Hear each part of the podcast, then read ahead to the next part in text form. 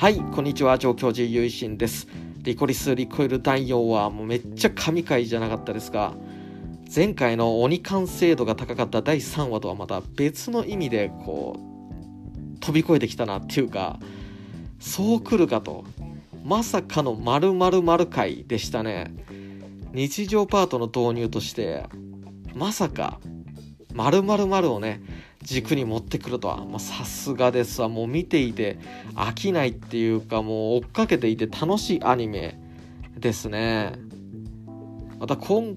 回はエージェントとしてのリコリスの2人とは違って千里と滝名の女の子らしい仕草だったりコロコロ変わる2人の表情、まあ、赤面したりとかそうしたのもすごい、まあ可愛らしくてだから2人のね距離も、まあ、ぐっとね近づいてまあ、より恋人らしくなってきたなっていう感じですね。まあ、リコリスって彼岸花っていう意味らしいですけど、まあ、それでねあの作中とかによく彼岸花描かれてますけどなんか百合のね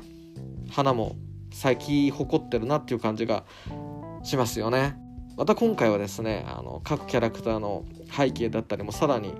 えー、触れられていて千里が非殺傷弾を使う理由だったりとか、まあ、そうしたことも触れられていましたね。また喫茶、えー、リコリコは、まあ、水木さんが始めたっていうことで水木さんはもともとは DA の情報部にいたっていうことですけどまた美香さんとヨシさんの関係性だったりとかアラン機関の目的とはっていうこともちょっとずつ匂わせてきたなっていうところで日常パートも描きつつ、え、物語の核心にも、え、ちょっとずつ、え、触れられていってるのかなっていうような印象を受けましたね。またねくるみちゃんなんですけど、まあ、僕ねあの推しですわ、まあ、くるみちゃんもね今回あの いっぱい、えわちゃわちゃ動き回っててあのありがたかったですね。また普通にねあの和装っていうか和服っぽいの着てなんか喫茶リコリコのその、まあ、メイドさんとしてね働くところも見たいっすね。あとなんかあのキャラクター紹介の PV でめっちゃ犬みたいにガツガツガツガツガツってなんか食べてるところとか紹介されてましたけど、ね、はいをいっぱい見たいを食べてるとこみたいなところもありましたけど、まあ、そういう感じでねあのくるみちゃんもウォールナットっていうそういうこの国を、まあ、何十年にわたってこう、まあ、日本のナンバーワンハッカーだったっていうことですけど、まあ、これは実年齢がめっちゃ一応キャラクター設定で年齢不詳ですからねめっちゃ上なのかそれともねあのまあウォールナットっていうのがそういう名跡っていうか代々引き継いでいくものなんじゃないかみたいな歌舞伎とか落語家とかそういう感じで。ウォールナットってそういう代々引き継ぐねものなんじゃないかっていうふうに僕は思ってるんですけど、まあ、どうなんでしょうかね、まあ、くるみちゃんのことについてもまた触れられると思うんでくるみちゃん会も楽しみにしています。また後半になるとね一気にシリアスなパートになってユリの間に挟まる男こと真島が出てきたりとかロボタも出てきたりとかいろんな勢力っていうのが入り乱れていくようなそういう予感を感じさせましたね。またエージェントであるリコリスの命の軽さっていうかその事件っていうのはリコリスの犠牲や死も含めてなかったことに処理されているってことが示されてもいましたね。千里が7歳の時の旧電波塔の時にもやっぱり同じようにいなかったことになった仲間たちっていうのがいたのかもしれないですね。また千里と女子さんとのこれからの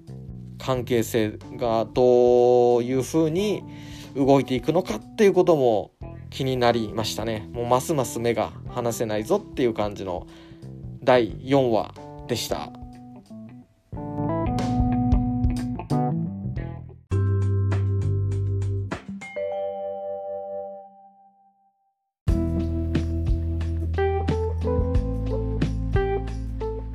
はいということでここからはリコリス・リコイル第4話を見て考えたこと感じたことを仏教的に話すっていうそういうパートになっていきますけども何話そうかな思いましたけどねやっぱり第4話で特徴的印象的なシーンの一つである水族館のことをちょっと取り上げてみたいんですよね。でそこで2人のそういうゆったりとした時間っていうのが流れていたわけなんですけどもその水族館で千里がチンアナゴのモノマネをしたりとか滝名が滝名のね良かったっすよね。魚っていうねモノマネしたりとか2人がね魚の真似をするっていうのがすごく微笑ましい雰囲気をね作り出していましたよね。で今回はそのモノマネっていうことについてちょっと軸にですねお話ししてみようかなと思います。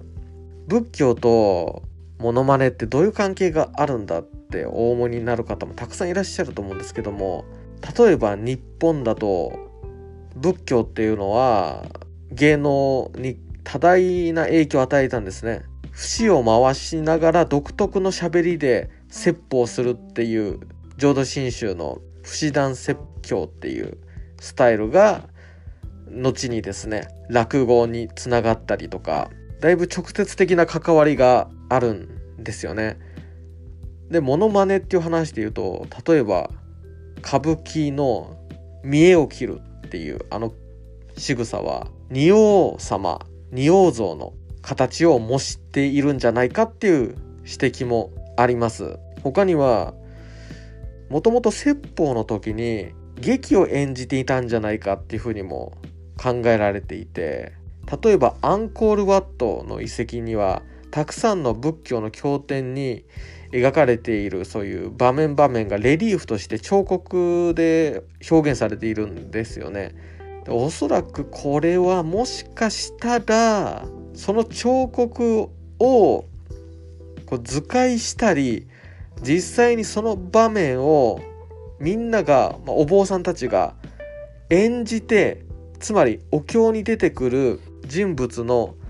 真似モノマネをして演じて人々に向かって仏教の教えっていうのを説いていたんじゃないかっていうようなことも考えられていたりしますね。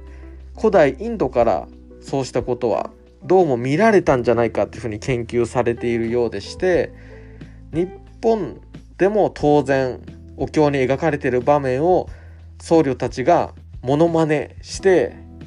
演じていったっていうことはあるんじゃないかなつまりモノマネっていうのは日本においてはすごい芸能とも関係があるし何より仏教の布教という点において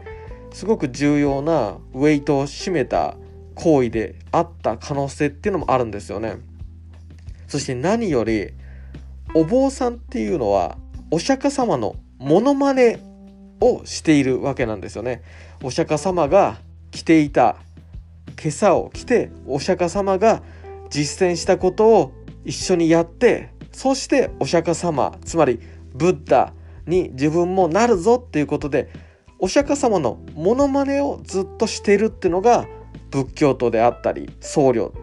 であったりするんですよね。仏教の僧侶っていうのはお釈迦様のモノマネをしてる人だっていう風に言えると思うんですよ。だから僕もモノマネ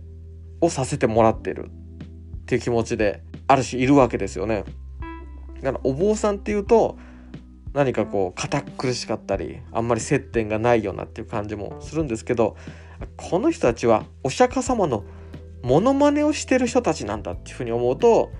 ちょっとこう親しみが湧くっていうか自分で言っちゃ世話ないですけどもそういう堅苦しいね雰囲気がちょっとほどけるかなっていうふうに思ったりしております。滝名のね魚のようにね可愛くねモノマネしていきたいですよね。可愛くっていうのはつまり親しみを持ってもらうっていうか俺たちと関係ないわっていうことじゃなくてなんかなんか面白そうじゃん面白そうじゃんっていう感じで興味を持ってもらうために楽しくね明るくねお釈迦様のモノマネをして仏教っていうものを皆さんにお伝えできたらいいなっていうふうに思います。まあそういう感じで今回はモノマネっていうのを一つのテーマとしてですねこんなことをリコリス・リコイル第4話を見て考えましたよっていうことをお話しさせていただきました最後までお聴きくださりありがとうございましたまた次回も聞いてくだされば嬉しく思います。リコリス・リコイルも次回予告のねあのまた別に上がる動画僕もチェックしましたけど第5話めちゃくちゃ面白そうですよね。予告の時点からして笑ったし面白そうだしなんか東京観光とかもあるんですかね。滝名がね確か京都の京都でしたっけね？京なんか京京都出身でしたっけ？なんか第1話の方でちらっとそんな話が出てたような気がしますけどちょっと後で見返してみますわ。っていう感じでまあおそらく東京の街を案内するのかなっていうふうに思いますけどもまた楽しみにしたいと思います。合唱。何万ダブ。